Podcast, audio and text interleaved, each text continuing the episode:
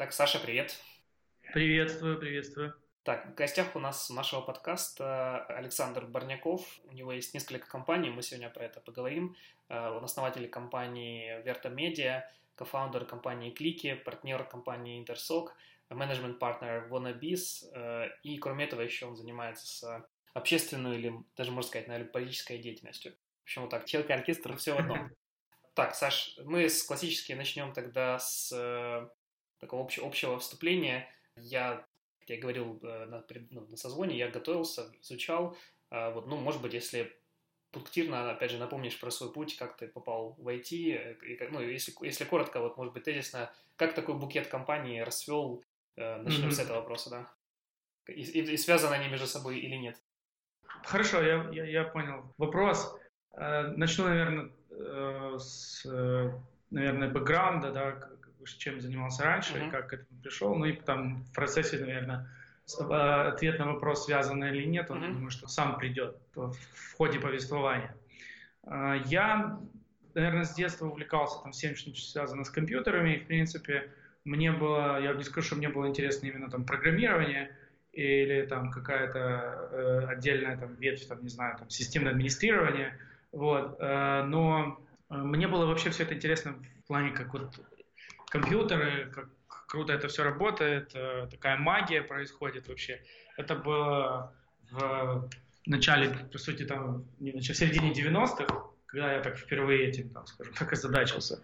Ну и, э, соответственно, меня это все очень увлекло. Понятно, там прошел какой-то период там через компьютерные игры, э, но и более-менее так серьезно начал увлекаться уже там в старших классах школы. А, и, Саша, там... очень, очень важный вопрос, какие компьютерные игры играл? Ой, в много компьютерных игр. Ну, мне как-то изначально очень хорошо начали заходить стратегии и RPG. Ну, то есть э, я да, там... Стратегия нач... реал-тайм или пошаговые? Да все, на самом деле. И э, тогда ты особо не выбирал, потому что тогда, когда я это все начинал, тогда в основном были пошаговые. И первый реал-тайм, наверное, это был первый Warcraft, ну или Дюна. Ну да, да, есть, Дюна, Дюна, кто не играл в Дюну. Да. Дюну, наверное, это первая такая РТС, которую я играл. Но до этого там Doom, когда вышел первый, вот это был, ну, во-первых, наверное, первый такой опыт именно это Wolfenstein, mm-hmm. тогда самый первый. То есть это тогда еще, когда на дискетах а, мы носили тогда это там, не знаю, там между классами. Ну, понятно, что там первые игры вообще были там Digger, если ты, уже, наверное, никто не помнит толком. То есть Пакман, Диггер, только они в э, формате э, вот этих вот автоматов в развлекательных центрах, а как э, программы на машине. Ну да, уже на, на компьютере. А, Саша, да. а как ты считаешь, забегая вперед, э, ну, от, откатываясь назад, стратегические игры помогли тебе потом уже строить бизнес? Или все-таки это была такая заколовка?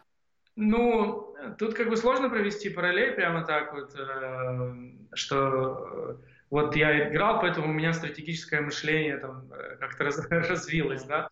Но мне кажется, что э, само по себе, особенно вот, э, э, вот эти игры, которые пошаговые стратегии, они очень здорово развивают мышление такое, э, знаете, как, э, как это правильно сказать, такое э, системное. Вот. Mm-hmm.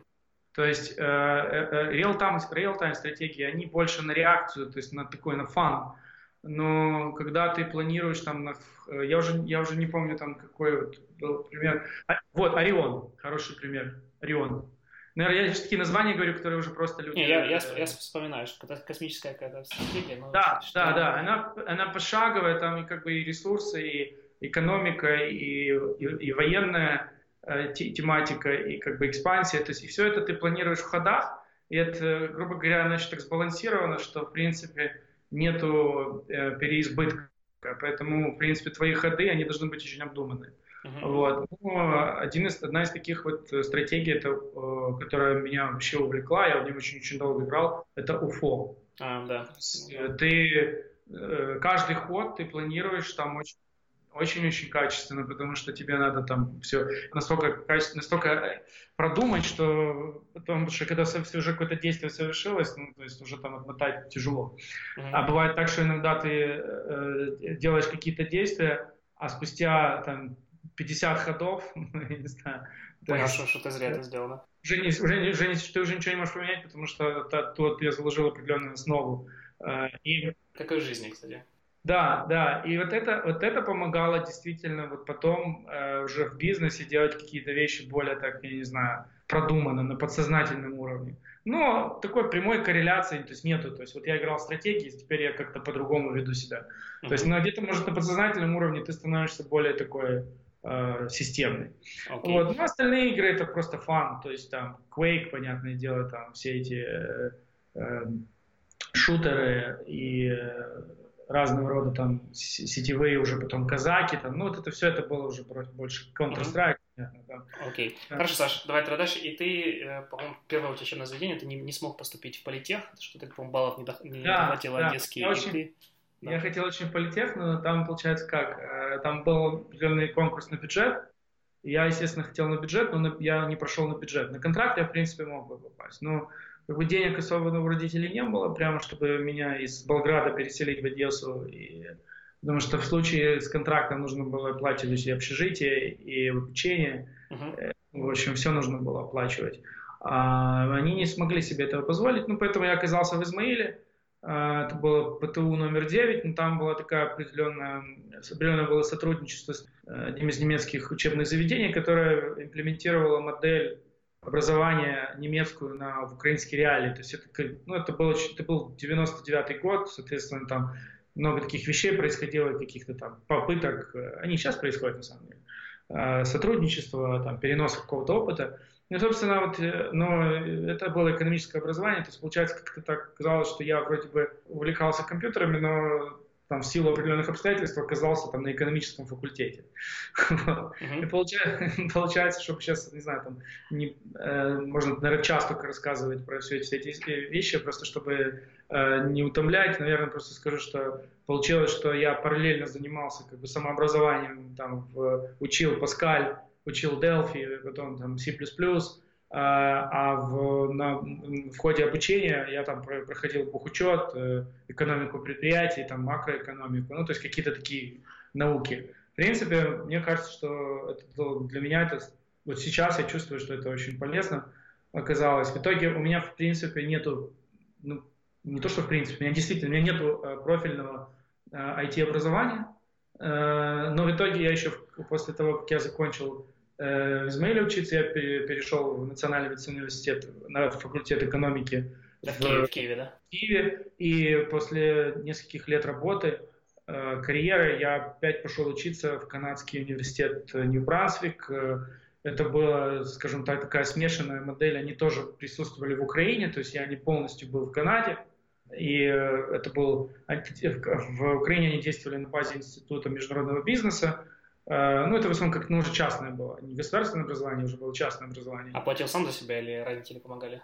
Не, все, я уже тогда платил сам. И мы уже как бы там сработал то, что там на работе, ну, как бы заработал, то и уже. А ты, насколько помню, параллельно работал программистом, да? Ты в софте? Я... Нет, э, нет, нет. Э, Софтехникс это уже моя компания, а, окей. Uh-huh.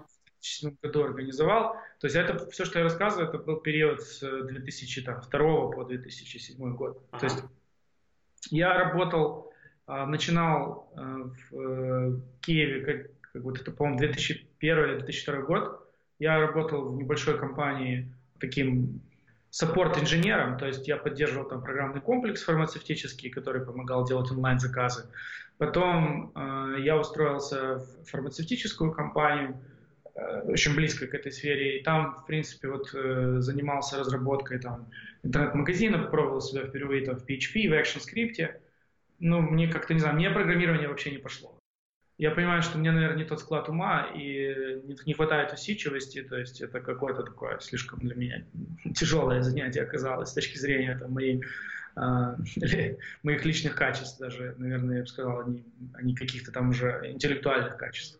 Uh-huh. И поэтому потом я устроился работать системным администратором, ну, то есть э, была такая... Потом... Опять же, Саша, разве сисадминство не требует усидчивости, как и для программистов, может, даже больше? Ну, тут э, усидчивость, наверное, как усидчивость? Ну, опять же, с сисадмином много вещей, которые связаны с тем, что там, не знаю, там надо там, Э, в основном пользоваться чужим программным обеспечением. Uh-huh. Ты решаешь вопрос не то, что ты пишешь программу и отлаживаешь ее. То есть на что мне не хватало усидчивости, это то, что сидеть в отладчике и, собственно, там... Угу, искать, ком... где, где не хватает точки. Да, да, да, да. Компилировать это все раз за разом, там, э, смотреть, что она выдает, что это не та логика, которую ты там вообще планировал, там, и соответственно, перерабатывать это все. Пере... Ну, то есть вот это на меня как-то напрягало. А э, работу с сисадмина и дебашника, то есть там база, база данных, мне она как-то больше нравилась в том плане, что ты уже как-то берешь что-то готовое, допустим, там, не знаю, берешь пустой железный сервер, там, ставишь на него ось, ты начинаешь наворачивать на него какие-то сервисы, они начинают как-то запускаться, люди пользуются. То есть они как-то видят, что ты что-то вот делаешь, да? А, да, ощутим, ощутимые результаты работы. Ага, и как ты пришел к первому своему бизнесу? Это у тебя была вот эта компания э, Softtechnic, ну, да? Да, да. И я, ну, естественно, я, в принципе, всегда мечтал о том, что так как-то вот э, хотел как-то свое что-то. И я, конечно, благодарен там, тем людям, с, многим, с кем я работал, потому что меня многому научили. И Э, наверное, если бы я просто там, с первых дней начал заниматься там, своим бизнесом, то я бы навряд ли был э, успешен. То есть мне очень много опыта ко мне пришло с э, тех мест, где я работал. То есть мне там и как бы технический бэкграунд, и финансовый. Я потому что в 2005 году переехал уже в Одессу, меня пригласили уже руководить разработкой продукта в аутсорсинговую компанию, ну, как project product manager. Uh-huh. Вот, я уже больше занимался э, э, руководством проекта. Потом э, я в этой компании стал директором и уже больше занимался планированием, какими-то стратегическими больше вещами, там, финансами и всеми остальными. Вот, э, так что, э, когда я уже подошел к своему бизнесу, я был уже более-менее готов, ну так, с понимая, там, как это все делается, хотя на самом деле вот сейчас я смотрю на, на, назад и понимаю, что, ну, конечно, там, я знал 10% там, от того, что, наверное, нужно было знать. Uh-huh. Но, тем не менее, это, как бы, этого хватило, и я в 2007 году там, одолжил немного денег у сестры э, и э, открыл свою компанию. То есть у меня были там пару клиентов до этого, которых я так потихонечку обрабатывал. Ну и, соответственно, когда они сказали, там, ну, можем с тобой работать, зеленый свет, то есть они уже подключились, я нанял там первых э, ребят, они начали делать проекты, там в основном это опять же была PHP, там какая-то разработка в сайте, ну и вот так мы работали там. Саша, что, что чувствовал, когда тебе пришел первый, первые деньги на счет? Я так не помню, ну то есть я, ну как бы, э, конечно, было здорово, что все, все это заработало и как-то запустилось, вот, э, ну прям с ощущением не помню. Окей, хорошо. И ты ее в 2014 году закрыл. Почему, от чего? Ну, его, я его продал, Интерсок. Об, об этом тоже писали. То есть э, мы, э, по сути, мы объединились в одну компанию. То uh-huh. есть э, мы стали работать э, как единый бренд, но просто так как Интерсок был там в раза в три больше, чем Softtechnics, по сути, прекратил свое существование, потому что не было смысла два бренда поддерживать. А расскажи в двух словах, как, э, как происходило слияние? Болезненно, не болезненно? Ну, как, как бы я думаю, что любое слияние происходит. Я, это, было, это был мой первый опыт такой сделки, достаточно большой, э, когда там компания, там человек 100, почти 120, по-моему, тогда было, объединяется с компанией там почти 50 человек. То есть, э, ну, достаточно тяжело. Понятно, что был процесс и устаканивания отношений между нами, как учредителями сначала, а, потом коллектив, естественно, тоже там по-своему воспринимал там. А, но я вам скажу, что а, вообще, в принципе, в итоге все прошло замечательно. Одна из причин, э, мы с ребятами, с моими партнерами, э, Вадим Чернега и Игорь Федулов договорились, что вот мы ведем себя как, в первую очередь, мы как пример должны показывать, что мы единое целое. Ну и вот э, эта практика дала результат, то есть мы перестали между собой э, спорить, что ли, да, принимали одну точку зрения по большинству частей. Просто и коллектив потом понял, что... Ага. Ну, Саша, а два, два вопроса. Первый, тоже если это не коммерческая информация, ты получил как бы деньгами или долей компании? И так, и так. Ага, хорошо. Второй вопрос. Э, какие-то, можешь назвать, допустим, три вывода или три урока, которые ты получил во время слияния? А, ну, наверное, что слияние это не всегда 2 плюс 2 равно 5. Э, над этим надо поработать, чтобы как минимум это было 2 плюс 2 4. Uh-huh. А чтобы 2 плюс 2 5 получилось, это, конечно, нужно вообще постараться. То есть э, это такой вот, наверное, основной урок. То есть я сейчас смотрю на любой, на любой мерч, это как э, больше негативно, нежели позитивно.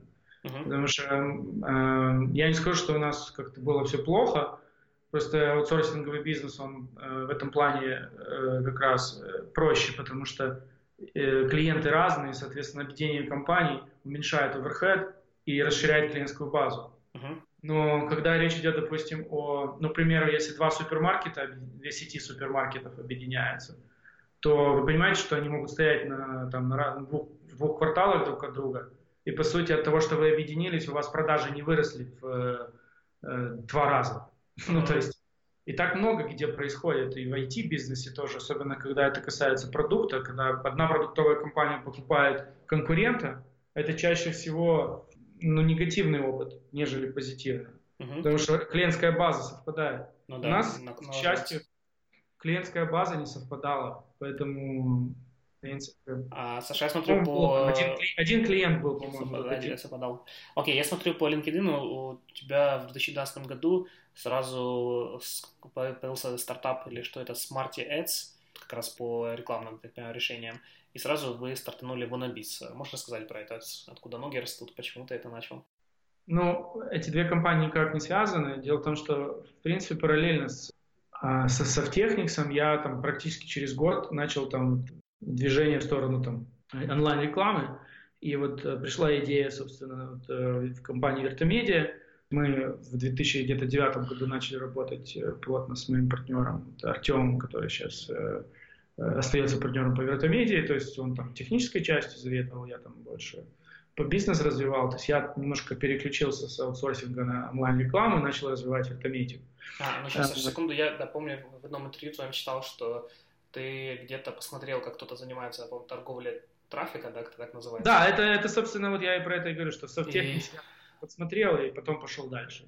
А, то есть, а в смысле, в софттехнике ты подсмотрел, у вас был похожий заказ какой-то вам дали? Да, да, да. И тебе понравилась технология, и ты решил ее да, развивать? Да, да, да. Интересно. Ну, да, то есть я, я просто увидел, что оно работает здорово и, в принципе, не... А торговля трафике, поправь меня, это есть какие-то сайты, их пользователи, основатели умеют получать этот трафик, а потом они перенаправляют с помощью рекламы или как трафик, куда им нужно?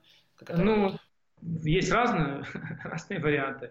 Э, э, по сути, есть такая, так называемая, так называемая генерация, то есть это когда ты э, создаешь, естественно, сайты и их как-то пытаешься там аудиторию туда нагнать, и, и потом и продаешь рекламные места. Э, есть, э, когда модель такая самая простейшая, это когда я просто беру трафик в одном месте и э, продаю в другом. Ну, за... Что значит беру в одном месте, продаю в другом? Как это вообще? Может быть, технически? Ну, технически, как тебе объяснить? Ну, допустим, есть, есть у меня сайт Bright Outsource, на котором будет этот подкаст. А вот на, а. на нее заходит куда трафик, как я могу его перепродать? Ну, ты можешь поставить редиректы. А, даже так? На... Ну, то есть, очень много, это просто такой вопрос, на него так просто не ответишь. Не, ну я понял, как это хотя бы в, в общем приближении. Есть разный бизнес, то есть, в принципе, то, что ты говоришь, это у тебя есть сайт, и ты, ну, ты генерируешь трафик. У тебя uh-huh. приходят люди на контент, и они там что-то могут посмотреть или послушать, да, если это uh-huh. аудиореклама, или это, если это ну, просто баннерная реклама, или видеорекламы, они могут видеть ее там, потому что они зашли на сайт. Uh-huh. А есть э, системы, вот как у нас сейчас есть система, называется Exchange, то есть это, по сути, рекламный marketplace, то есть это рынок, где мы не передаем именно, знаете, как с сайта, мы, нам посылают запрос на показ и говорят, сколько они готовы за него заплатить. Мы этот запрос пересылаем, допустим, на рекламодателей, и они говорят, ну, мы там, допустим, э, готовы заплатить чуть больше, кто-то чуть меньше, и в итоге там проходит, сходит аукцион, выбирается победитель, и мы говорим нашему там партнеру, кто прислал нам запрос, вот возьми отсюда рекламу. И мы берем какой-то небольшой процент с этого, что... В принципе, это Google Ads также работает, да? В общем. Э, конечно, но у них такая же бизнес-модель. То есть, вы э, правильно понимаешь, что вы конкурент для них? Ну, мы технические конкуренты, но по факту, то есть ну, там Google как бы совершенно там, другого масштаба компания, поэтому э, мы, не, мы не конкурируем с ними, потому что они на другом совершенно уровне развития. Ага. Есть просто раз, ну, то есть это все равно, что Walmart и... Брусничка. И, и магазин, да, и сеть магазинов на районе. Ну, я понял. Ну, то есть, вроде бы конкурируют, но, но по факту как бы это слон и моська. Ну, то есть, я понял. Это, это ты сейчас говоришь про вот ваш Вертомедиа или про какой-то... Вертомедиа, да. Ага, как а, Но Вертомедиа, да. я почему-то мне показалось, что у вас там очень много в основном видео реклама, а, а не текстовая. Ну, мы на самом деле занимаемся много чем. Занимались, я бы сказал так, э, неправильно выразился. Мы начинали с, с баннерки, мы крутили контекст, мы пробовали со- социальную рекламу, мы пробовали мобильную рекламу, ну, то есть у нас есть там Research and Development Department, то есть мы пробуем разные вещи, потому что рекламный рынок, он как бы очень быстро развивается. И поэтому э, мы не, там, ты должен постоянно что-то тестировать, думать, смотреть, предлагать, потому что иначе ты не, ты не можешь работать в одной бизнес-модели там десятки лет. Угу. А ты, Саш, ты это начинал, получается, проект вместе с, ну, с Softtechnics, да, параллельно? Это два, два бизнеса на тот момент? Или да, еще... да, просто я открыл тут еще одну компанию, это все. Ага, открыл еще одну компанию. А зачем? То есть у тебя, по сути, была там, допустим, там, ты говоришь, 50 человек на тот момент, который ты продал, ну, она может генерировать достаточно хороший кэш, то есть можно развивать, э, это понятно, как масштабируется. Почему ты решил, решил пойти в продукт? Да, ты видел, что это интересно, но что тебя сподвинуло? Знаю, аутсорсинг не является таким прям высокомаржинальным простым бизнесом. Тем более э, сейчас, когда колоссальная конкуренция. То есть порог входа достаточно такой простой. Раньше он был сложнее. Как бы и программистов больше стало. То есть э, дело в том, что индусы, они их очень-очень много, и они предлагают там такие рейты, по которым там, тяжело вообще с ними там. И понятно, что есть там китайцы, еще есть как бы там вьетнамцы, есть э, Бразилия, Аргентина, там еще куча всяких стран, там СНГ, и ты теряешься на этом фоне, тебе надо конкурировать уже не только качеством, но и ценой. Ну, понятно, что сам во многом э, в мире аутсорсинг себя скомпрометировал тем, что очень много проектов, отданные на аутсорс, они не доводятся до конца, либо являются либо низкокачественно выполнены. Соответственно, э, то есть люди не бросаются тебе в объятия, когда ты им предлагаешь аутсорсинг. Ну и э, если говорить там вот, э, про западных клиентов или там израильских клиентов, то уже так отжимают так, что там, ну, то есть э, ты, у тебя практически не остается маржи, плюс э, если стоимость программиста растет, а в Украине как бы зарплаты программистов реально растут, вот, то получается, что тебе все меньше и меньше остается как бы, на развитие компании. Угу. Но, с другой стороны, стартап, продукт, это ну, принято считать, это очень рискованно. Там 1% стартапов выживают, и ты понимаешь, что это не так, так и есть. Но такие есть очень много компаний, которые, с которыми я работал э, в ходе вот этой всей э, нашей э, вертомедийной истории. Они сегодня они уже не работают, то есть многие закрылись, очень много. Но ну, наверное, нам больше повезло, чем каким-то другим людям. А, Саш, мы там обсуждали, я помню, особенно активно на, это, с нами был в Минске на конференции аутсорсинг, у нас была панель а, продукт там против аутсорсинга, и основная мысль, которой там все пришли, что это два разных бизнеса, нужно два разных менталитета, два разных подхода, и согласен ты с этим или нет, пришлось ли тебе принципиально перестроиться? Ну, я скажу, что по, там, на процентов 80 согласен. Э, и мне действительно пришлось перестроиться. И я вам так, может, забегая вперед, скажу, что э, я сегодня фокусируюсь на вертомедии там, э, в основном. Нельзя быть везде, оно не работает так. То есть, э, если, конечно, э, это один бизнес просто в разных странах, ну, понятно, что можно там э, пробовать себя, но когда это совершенно разные вещи, а это действительно совершенно разные вещи, то есть аутсорсинг – это сервисный бизнес, и ты Э, должен обеспечить там сервис. В Вертомеде мы работаем над качеством продукта, и э, у нас совершенно другая аудитория, то есть в аутсорсинге ты работаешь ну, с компаниями какими-то. А у нас есть и просто индивидуальные люди, просто они пользуются, они, они тебя не заказывают что-то, что не знаю, ты предлагаешь некий продукт, он уже в каком-то готовом виде, они с ним как-то мучаются там, да, и им что-то не нравится. Соответственно, ты не можешь сделать это под них, потому что сделав под них, ты не удовлетворишь других. Ну, как бы. Поэтому очень много таких вот мелких э, таких вот различий, которые при увеличении картины, э, э, при отдалении, они дают, конечно, совершенно разный вид. Когда ты смотришь так сдалека, то вроде кажется, ну, то все это IT-проекты какие-то, IT-компании. А когда начинаешь приближаться, то ты видишь, что ну, здесь вообще все по-другому. То есть мышление даже команды по-другому. Uh-huh. То есть мышление аутсорсинговой компании в основном это э, сама идея, это то, что мы берем проект какой-то, мы должны его завершить, мы его передаем, и мы про него забыли. Uh-huh. То есть э, и это нормально. Так работает бизнес, и это сервисный бизнес. Мы предоставляем услугу. Разработки, да. Да, как э, юристы предоставляют услугу защиты в суде. Они же не, не будут с тобой всю жизнь потом в суд ходить. Они тебя защищают, потом заканчивается цель, их закончить дело. То есть также и в аутсорсинге. Ты начинаешь проект, тебе надо его закончить, передать, заказчик должен быть счастлив, э, принять проект. А в продукте мышление выстраивается совершенно по-другому. То есть ты делаешь что-то, что э, ты изначально знаешь, что это будет долго-долго-долго надо будет там, работать. Конечно, Саш, не, не скучаешь за аутсорсингом, когда ты только аутсорсингом занимался? А вообще, конечно, было, прикольно. То есть, то есть постоянно ты... Не знаете, чем аутсорсинг нравится? А, тем, что ты постоянно занимаешься чем-то вот разным. Э, голова так переключается, и, и развитие, мне кажется, чуть бодрее как-то идет, вот именно если ты э, занимаешься разными действительно проектами. Ты там полгода занимался там тремя проектами, они закрылись, э, ты пошел в другие три проекта там. Ну, это... Что-то не, не очень-то успешно занимался, если они закрылись. Не, они могут закрыться, потому что они просто... Ну, я имею в виду, да, в данном контексте они просто закончились, потому что они угу. завершены, то есть их сдать... А, я понял. Окей. Делали, Ну, то есть если ты взялся за проект э, корпоративного веб-сайта, ну, то есть ты же его не будешь делать пять лет. То есть тебе надо его сделать, закрыть, пойти дальше, все. Угу.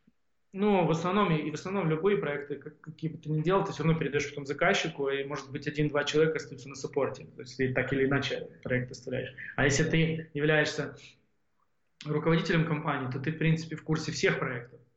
Э, и поэтому э, ты общаешься с людьми, ты смотришь, как они работают. Вот у нас много в Интерсоке всяких стартапов приходят, да, которые там что-то дайте нам, разработайте. Э, какие-то взлетают, какие-то не взлетают, какие-то там ковыряются, там барахтаются. Ну, то есть это вообще интересно наблюдать, помогать людям. Там, ты начинаешь уже в, вливаться в их, э, скажем так, бизнес-модель, начинаешь уже из-за того, что ты э, разрабатываешь в большинстве случаев их там технологическое ядро, э, то ты начинаешь уже советовать им как бизнесмен, говорить, ну, нам кажется, что вот как-то так оно будет работать, а так не будет работать. Это, конечно, такой драйв в продукте драйв ты получаешь за счет того, что ты привлекаешь больше и больше кастомеров. То есть если продукт может очень легко перегореть, и команда перегорает, когда долгое время нет успеха.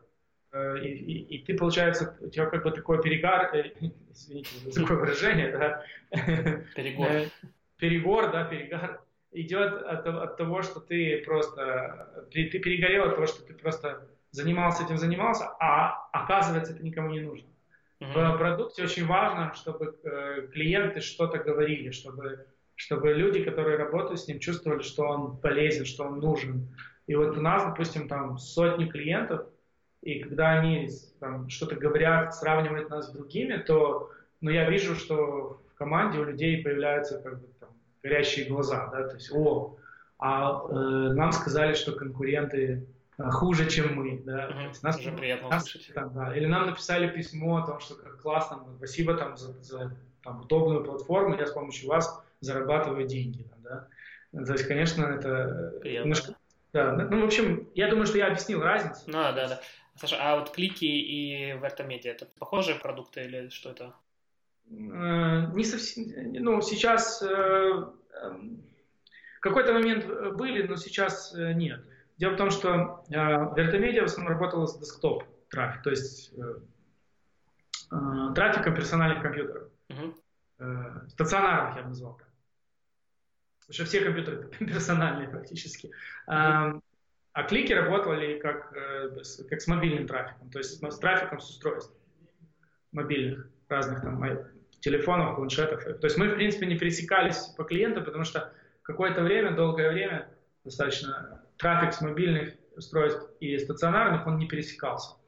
Ну, а потом началась такая активная экспансия мобайла, и, соответственно, э, люди начали заходить на сайты из да, с мобильных устройств, с зонарных устройств, и, как бы, и поэтому потом как-то мы начали чуть пересекаться, но сама модель, у нас модель была больше как бы оплата за показ, у них была оплата за инсталлы, поэтому мы как бы опять же не сильно пересекались. А сейчас, ну сейчас так как мы занимаемся фактически видео, в мобильном видео там ну, не очень формат такой рекламы удобный. То есть практически мы не пересекаемся. Ну, наверное, опять же, возвращаясь к истории, то есть получается, что когда Вертомедиа уже, в принципе, работала там более-менее нормально. Ко мне пришел Вадим Роговский, он тогда искал инвестиции, я проинвестировал в клики. Мы начали работать вместе, потому что я был не просто как бы инвестором, который пришел там и дал денег и забыл. Ну, то есть мы Ты не переехали. Не, мы переехали в один офис, там, ну, чем-то, он, конечно, там больш, большую часть того, что он делает, он там делал сам, потому что у меня свои были заботы, но Э, мы достаточно плотно общались, и в 2012 году он предложил э, открыть вот этот вот Ванабис как э, стартап-инкубатор. Ну, мне идея нравилась, потому что мне в то время тоже уже приходили люди, говорят, а давай в это проинвестируем, а давай в это проинвестируем. Основываясь на опыте бизнеса в клике, мы, там, я понял, что, в принципе, нормальный парень может работать. Еще договорились, вот Артем Бородатюк подсоединился к нам тоже очень а, классный такой системный чувак. И вот мы до сих пор, в принципе, работаем, хотя тоже немножко монобист переходил в разные там крайности внутри. Ну, внутри, естественно, бизнес-модели, просто мы там пытались работать и с, более плотно со стартапами, просто инвестировать там в более поздней стадии. Ну и как бы тестировали тоже разные подходы, потому что это, э, вы же, наверное, в курсе, что особо в, в Украине там стартапами так особо никто не занимается, поэтому так много всяких э, фондов, инкубаторов и э, акселераторов. Так, а, Саша, а из этих из Wannabiz э, что-нибудь у вас выгорело? Получилось как-то вернуть инвестиции хоть с одного стартапа? Ну, э, э, у нас как таковых, сейчас я вспоминаю, экзитов, в принципе, у нас не было еще. Но обычно это срок как раз 5 лет, то есть мы должны вот как раз вот сейчас подойти к каким-то уже э, проектам, которые будут определяться со своим будущим. Но я скажу так, что часть проектов закрылась, естественно, которые мы проинвестировали. Э, часть э, живет, э, как-то поживает, так средние. Ну, есть парочку, которые развиваются достаточно динамично. Там так просто вся система работает, что может провалиться 70-80% проектов, но если ты там сделал парочку удачных инвестиций из, там, из 20, то, то они окупят все остальные провалы. Поэтому ну, у нас пока не могу похвастаться, что у нас там есть какие-то прям э, истории экзитов, но э, я вижу, я с оптимизмом смотрю. То есть там у нас есть пара очень классных ребят, которые должны быть, должны сработать. Окей. Хорошо, Саша, я правильно понял, что, в принципе, сейчас у тебя там, львиная доля, ты занимаешься развитием э, Вертолаб, да? Вертомедиа. Вертомедиа, да. Да, сори, Вертомедиа. И все остальное это вот, э, ну, ты как там партнер, да, то есть участвуешь там Board of Advisors. Да, я, да, я просто уже там где-то помогаю, где-то просто формально принимаю участие, ну, юридически, потому что там надо принимать участие. Ну, mm-hmm. как-то, а. как-то Хорошо, Саш, а, расскажи в двух словах, как у тебя происходит э, обычный рабочий день, ну, не знаю, чем ты занимаешься, ты там рассматриваешь какие-то там стратегические планы или отчитываешь сотрудников за то, что у них KPI прошлой неделе не выполнен, а, и как ты, как ты планируешь, если планируешь день, там, неделю, месяц, год? А, ну, в основном, конечно, это сейчас уже там, в основном какая-то деятельность э,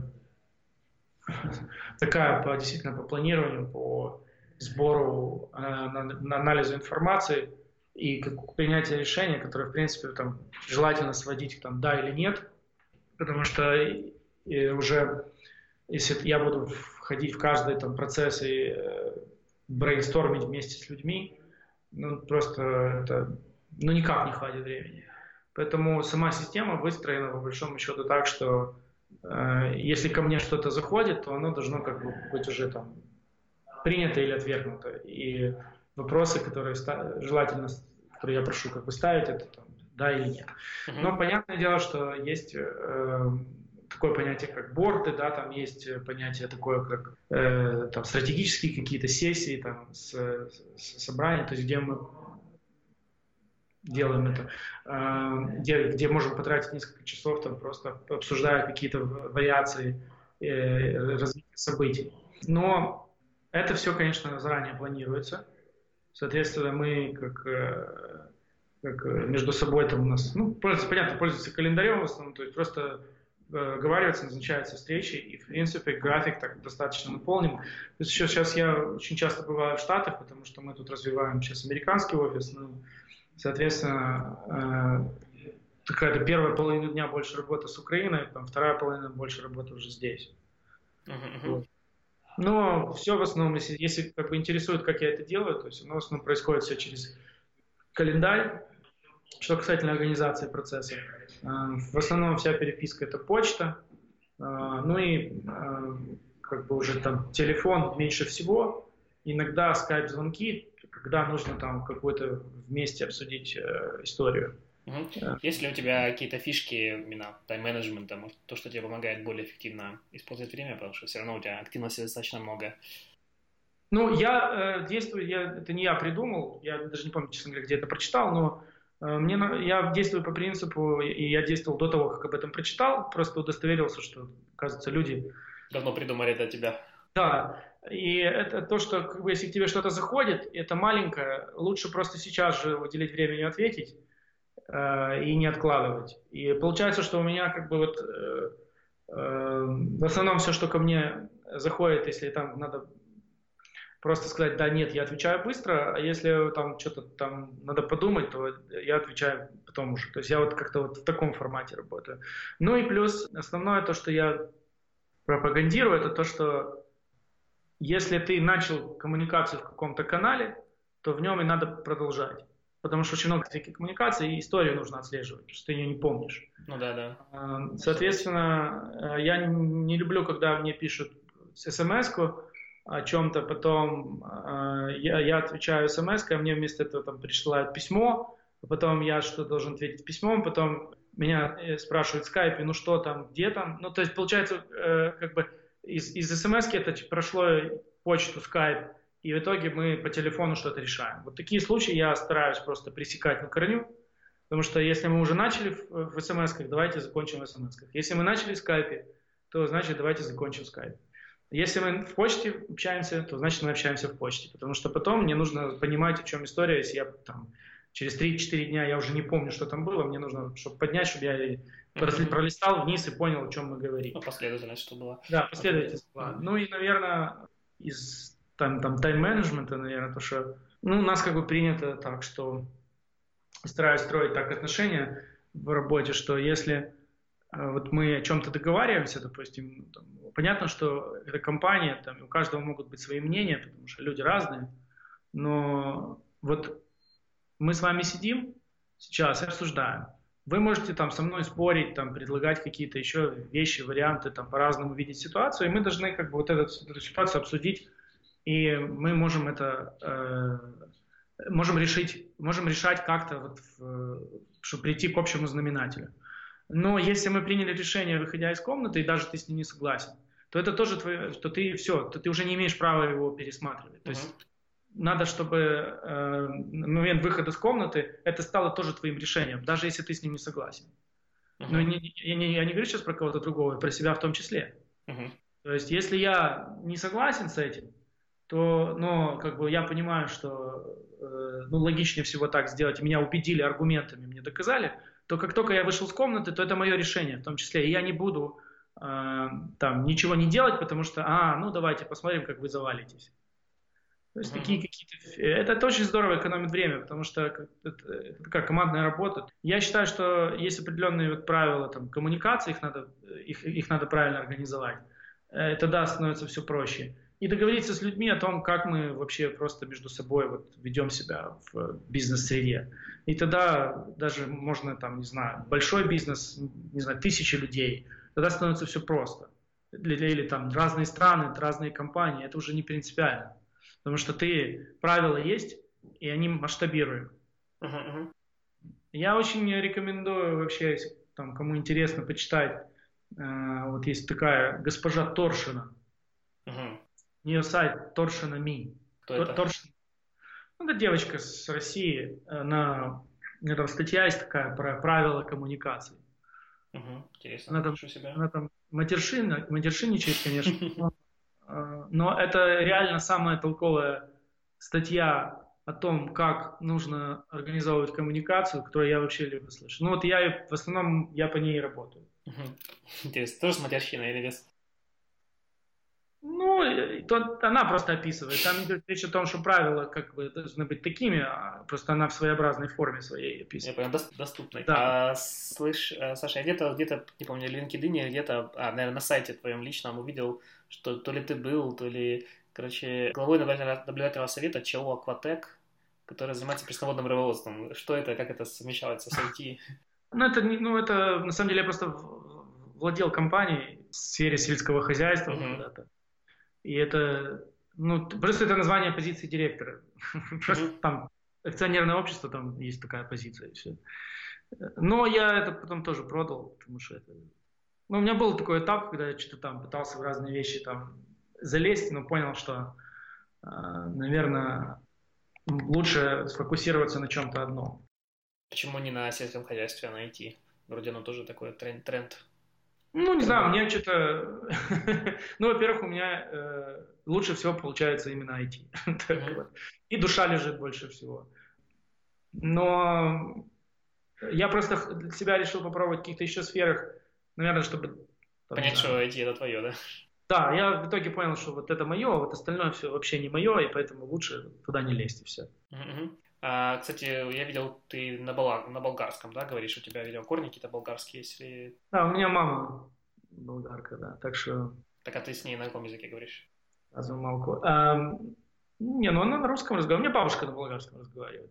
А. Больше. Я слышал просто, что как определить, какой родной человек язык, э, какой у него язык родной, это тот, на котором он с мамой говорит. Поэтому я тебя спрашиваю. Не, ну я скажу так, что родной язык у меня русский. Ага. Потому что в семье мы, у меня отец э, русский, поэтому он с России, ну там родился, в Орловской области. И понятно, ну как бы больше, конечно, коммуникация вся происходила на русском языке. Но я учился в болгарской гимназии.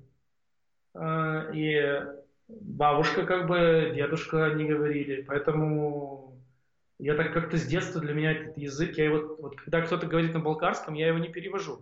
Uh-huh. Ну, так как, как э, ну, не знаю, как Хорошо. украинский. А, у тебя, да, э, четыре языка у тебя получается, да, таких? Ну да, то есть вот я украинский тоже, я же его не перевожу. Я думаю, ну, что... Да, воспринимается. Ты, ты тоже, ты же его воспринимаешь как просто... Да, слышишь? даже пытаюсь разговаривать. Угу. Точно так же и болгарский. То есть я слышу, но из-за того, что я мало общаюсь, понятное дело, что я не могу свободно говорить, поэтому там, ну, я был там в Болгарии, соответственно, там на третий, на четвертый день я начинаю разговаривать. Uh-huh. Ну, как, примитивно, но начинаю. Ну, в том плане, что я спокойно могу объясниться, там, рассказать, э, что я хочу, куда я иду, зачем мне что-то надо, там, э, какие планы, там, все остальное. Но, как бы, профессиональным лексиконом я не владею, поэтому... Угу, я понял. Ну, я, ну, я понимаю, свободно понимаю. Все, что говорят, я понимаю. Интересно. А, хорошо, коснемся политики. Ты сейчас э, возглавил, э, получается, ячейку самопомощи аж в Одессе. Зачем туда пошел? То есть, ну, ты мне немножко в личной беседе рассказывал, ну, то, что можешь сказать, сказать на публику. Какие у тебя мотивы? То есть, ты видишь какая-то вот как защита бизнеса или вот правда ты хочешь сделать страну лучше? И как это совмещается с бизнесом? Потому что, я так понимаю, то и то достаточно времяемкое.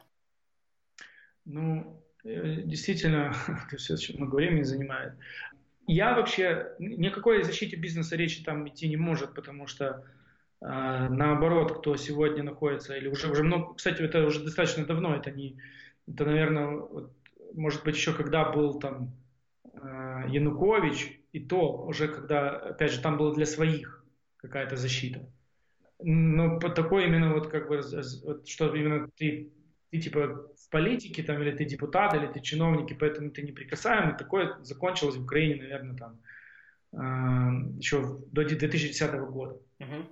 Э, вообще с 2014 года, то есть это когда вот произошли все эти события на Майдане, сейчас просто э, наоборот, как-то если ты чиновник или политик, то есть, ну, там, не дай бог ты попадешься или что-то ты не там напишешь, э, то на тебя столько внимания, столько нападок, что Э, и со стороны правоохранительных органов, и просто там общественное мнение, что ну, я не знаю, я не знаю людей, которые вот э, на сегодняшний день, э, находясь в политике, там как-то защищают вот они защищены. ну, то есть, ну, то есть я, я, может президент, может депутаты Верховной Рады, не, ну, что них... Президент может быть, у него, не знаю, магазины стали открываться, по-моему, быстрее, но может да. быть совпадение. А, а... Тарас зачем туда пошел? Ну, соответственно, депутаты Верховной Рады, у них неприкосновенность на уровне там, законодательства, э, поэтому они, конечно же, там защищены в определенной степени лично, то есть это, это факт. Но э, вообще на моем уровне это как бы ничего такого. Значит, чего я пошел? Потому что э, мне кажется, что в Украине в системе государственного управления происходит такой кадровый кризис. И э, он там связан с рядом причин, то есть он не обязательно зависит ну, там, от того, что там это, люди хотят там только воровать, там больше ничего. Просто э, у нас фактически э, все эти годы элита уничтожалась, которая шла, в, там, которая хотела как-то принимать участие в развитии страны. То есть им либо не давали, либо их саботировали. Потому что был определенный пласт людей, которые преемственно там, передавали эту власть, и это происходило там... То есть не было такого, что вот президент уходит, там будет какой-то конкурс. Ну вот даже если помните, первая оранжевая революция, тогда она же возникла из-за того, что фактически власть передали по наследству, и там Януковичу, потому что на него показали пальцы. То есть это не было речи ни о каком выборе. То есть должно было быть... Так происходило постоянно. Ну и это происходило э, от верхнего уровня до самого нижнего уровня. То есть мэры не, не были люди, которые э, там как-то между собой соревнуются, а это было передача в наследство. То есть по факту у нас такая была клептократическая, ну и до сих пор во многом остается э, такая олигархическая система. Ну и вот э, я после того, как произошло, э, эта вся история произошла на Майдане, то есть я для себя увидел там возможность как-то, э, не знаю, что ли, может, своим опытом, своими какими-то проектами, может быть, советами. Там. А слушай, Саша, можешь сказать в двух словах, что ты из э, бизнеса применяешь там, не знаю, можно назвать это политическая карьера, и наоборот, что из политической карьеры можно потом использовать и применять в бизнесе? Ну, давай сразу скажем, это для меня не карьера. У меня задача очень простая. Есть вот город Одесса, я там живу. Э, есть вещи, которые я считаю, что можно делать лучше. Моя задача как бы вот достучаться, может, или, или что-то там конкретно поменять. Поэтому никакую карьеру я делать там не собираюсь. То есть ты президента не планируешь пока? Не, ни в коем случае. Ну, а мэра, и... мэра хотя бы? Не, нет, тоже нет. Э, поэтому э, мне, то есть э, депутатская деятельность, она дает возможность частичной занятости. То есть ты не чиновник, ты не обязан ходить на работу, мы не получаем зарплату как mm-hmm. депутаты. Соответственно, я государству ничем не обязан. Mm-hmm. То есть, как бы, я обязан избирателям. Для избирателей мы показываем некую программу. И вот отвечая на твой вопрос, то есть, собственно, в нашей программе там по Одессе написано там, сделать там прозрачный бюджет, там, сделать там, я не знаю, а, там голосование открытые, э, запустить там всякие сервисы э, автоматиз... автоматизированные. И у нас там есть еще там ряд вопросов, не связанных с IT, там, э, которые касаются ЖКХ, которые касаются там, соцполитики и всего остального.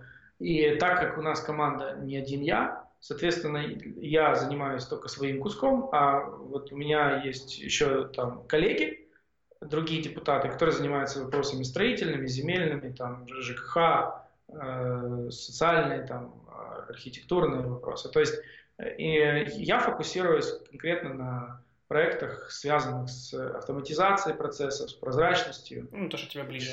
Да, и это моя задача. То есть мы в рамках вот, работы во фракции, я не занимаюсь всем. То есть если я на сессии сижу, э, я обычно не высказываюсь по вопросам, там, я не знаю, э, почему застраивается там какая-то там очередной парк. Ну, мне, я против, наверное, в большинстве случаев, но я не понимаю там ничего. Uh-huh. Я понимаю в своем. То есть если речь идет о, там, о Прозоро, или речь идет о там, электронных сервисах, там, или речь идет о, о бюджетной отчетности, мне понятно. То есть я говорю, допустим, это должно быть так. Mm-hmm. Вот. А если речь идет о том, сколько денег надо выделить на детские дома, и кто должен быть директором, и как и куда, какое питание должны получать школы, ну, я в этом не очень понимаю. Поэтому у нас есть люди отдельные, они разбираются, это, безусловно, важно. Нужно, чтобы система была сбалансирована. Она должна, город это огромный организм, он должен работать, поэтому э, там так много людей занимаются этими вопросами. Саша, то есть, возвращаясь к вопросу применимости навыков в бизнесе и вот ну, такой политической деятельности, то есть, так понимаешь, что ты используешь свои профессиональные навыки для помощи города. Я буквально сегодня ехал в машине, слушал подкаст, там американки, которая управляла Хьюлит Паккард, была села, потом пошла в, управлять Калифорнией, и, ну, вернее, там в штат, ну, и она там потом проиграла выборы, и она говорит, что вот все, что, все, что у нас есть в бизнесе, там, не знаю, прозрачность, прямота, все это не работает в политике. Ну, и мы, кстати, с тобой тоже об этом говорили, ты мне это говорил, когда мы ехали с тобой. А, ну, это действительно так. Ну, очень мало того, что работает в бизнесе, переносится в политику. Это, кстати, одна из больших ошибок всех вот этих вот реформаторов, которые э, шли туда и э, что-то пытались поменять, имея, зная, типа, там, имея Гарварда и все остальное. Ну, то есть, э, или опыт каких-то больших корпорациях, там, Microsoft, там, и Google и так далее. Там система по-другому работает. Э, она начинается с того, что там самое основное отличие это в том, что вертикаль власти э, формируется не, не только исходя из твоих хотелок. То есть ты, если руководишь процессом, это не означает, что все подчиненные тебе подчиняются. Ну, как-то так. То есть э, это работает и на уровне министерства, и на уровне города. Но, допустим, в министерстве э, министр это одна квота, а замминистра это другая квота. То есть э, в бизнесе такую сложную ситуацию представить. Разве, разве что когда инвесторы, э, большие компании, там инвесторы э, представляют разные группы, и, соответственно, они нанимают своего финансового директора, потому что там, допустим, не доверяют, да, но он все равно действует в рамках как бы он, он, он, он, он там сидит, чтобы предотвратить какие-то неправоправные действия. А в политике такая же история. Ну, то есть у тебя министр, ты, ты министр, но твой замминистра это не твой подчиненный. Это вообще левый человек для тебя. Угу. Вообще ни, никто для тебя. Более того, он не то, что там сидит для того, чтобы предотвратить какие-то твои неправоправные действия, а он сидит там для того, чтобы просто делать свои дела, которые никак не связаны с твоим видением развития ситуации. Поэтому ты можешь там сколько угодно пыжиться, но, допустим, в системе государственного управления тот же министр, он не имеет права переделать циркуляр там в любой момент и сказать, что теперь вот эти полномочия идут там туда, да, и оставить его там без полномочий. Ну, то есть это не частная лавочка. И э, это все надо там в определенном порядке. То есть, короче, это превращается все в ад просто. На, на муниципальном уровне такая же история. В э, системе управления у мэра не обязательно его замы являются его людьми. Ему повезет, если у него э, был хороший результат на выборах, и, и, он, и он достаточно обладает серьезной командой, тогда он может диктовать условия и говорить, что вот я хочу назначить вот этих замов, и меня ничего не интересует. Но э, в, практически во всех городах Украины замы мэров – это люди, представляющие разные группы. Uh-huh. Они, они не являются частью членов команды мэра. Угу. Это от, э, я не знаю, это, там, я не могу говорить конкретно, наверное, каких-то людей там, потому что там, я, я ситуацию там э, знаю там хорошо, наверное, только в Одессе, больше другим городам мне неизвестно. Но из того, что я вижу, там, когда ты просто смотришь, кто выбран, ну и, естественно, это, э, эта ситуация такая, она возможна, когда у мэра слабый был результат. То есть, э, допустим, вот э, если результат как у Кернеса там, или как у Садового, там, ну, понятно, что как бы, ну, там навряд ли есть кто-то, кто может э, там, да, противостоять полноценно. Противостоять, да, полноценно. Ага. А, в, а в Киеве, там, э, в Одессе, в, наверное, там в других городах, там каких-то еще где такие вот. А США в, в обратном направлении, вот получил ли ты какие-то, не знаю, навыки, подходы в, в этой политической деятельности, которые как-то применил в бизнесе? Или это только в одну сторону работает? Ну, вы знаете, э, наверное, такое прям конкретно ничего не назову, но э, основное то, что я вынес для себя и то, что, чему я научился, это в том, что меня там здорово, э, так, не знаю, охлаждают, что ли, когда речь идет о том, что ты чего-то хочешь добиться, то есть ты привык в частной компании, что ты царь и бог, да, или там тебя все слушаются. А тут как бы надо договариваться с людьми. И э, из-за этого немножко и подход в бизнесе меняется. То есть ты уже не... И э, обычно людей из таких авторитарных руководителей превращают в таких дипломатов. Наверное, я тогда бы сказал, что э, как бы резюмируя, что, наверное, основной урок это то, что я больше научился дипломатии. Вот. Угу. А расскажи что... еще в двух словах про кластер одесский. Ты там тоже один из основателей был. Как, как у вас там дела идут? Я объясню. Э, дело в том, что было две предпосылки создания кластера. Э, первая предпосылка была в том, что мы между собой жестко конкурировали по, там, по персоналу. То есть мы там, собирали друг друга людей, там, оферы там разные делали, там, да, больше, больше, больше. Вторая предпосылка это было, что в принципе мы понимали, там большинство людей понимало, что ситуация с образованием там не какая, э, и э, кадры нужны, а есть вещи, которые надо делать как бы на социальном уровне всем. А не может одна компания делать, а пожинать плоды все. Uh-huh. Поэтому Львовский кластер образовался, мы начали там посматривать, потом приехал Степан, так рассказал очень там толково, и мы встретились, это все обсудили, как это все работает у них там. Э, ну и э, как-то так переговорили между собой, оно немножко все заглохло, э, хотя все вроде согласились, uh-huh. что надо, что интересно. Ну и в какой-то момент я что-то вдруг решил, что а давай-ка я попробую это все дотащить уже до, до хотя бы до какой-то точки, начал просто пытаться всех, со всеми разговаривать и затягивать. Ну, в принципе, у меня там получилось собрать э, какой-то коллектив, так у нас была, вот, я помню, такая отправная точка, мы так на пиво собрались, обсудили там. Э, но основная проблема была в выборе директора, да, то есть все боялись, что кто-то против, кто-то толкнет своего, знаешь, как Ну и э, вот в итоге э, приняли решение, что должна быть нейтральная фигура. Вот выбрали Юлю Сулимову, потому что она как-то больше образования представляла. Ну и вот э, с тех пор потом были выборы в правление, и там пять человек, один, я один из членов правления стал. Но в связи с своей занятостью на сегодняшний день я от, вышел из правления, я больше уже там не принимаю участие. Но мы, естественно, принимаем участие как э, компания в кластере.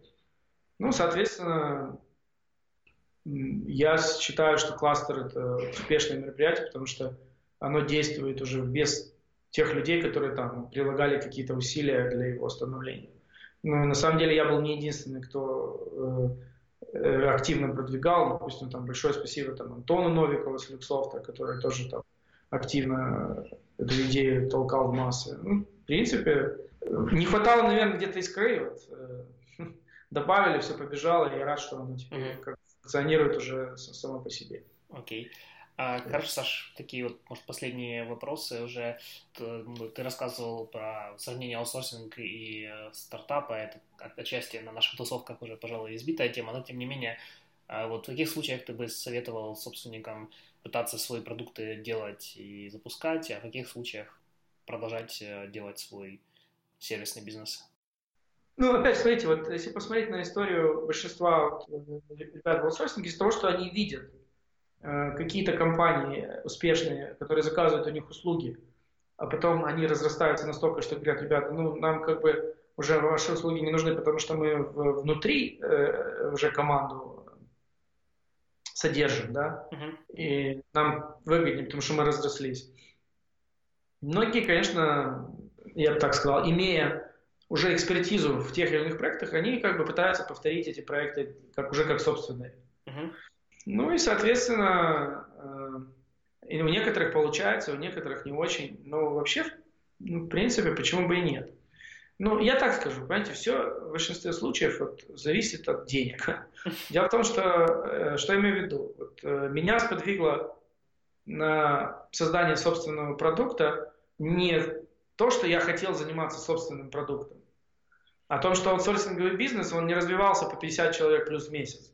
Uh-huh. Ну так, условно говоря, да. Он э, казался там тяжелым. Я начал искать какие-то другие возможности, потому что как бы вообще хотелось чего-то большего, э, чем там развиваться, добавлять по 2-3 человека в, в месяц, да, там, или за, за, за квартал.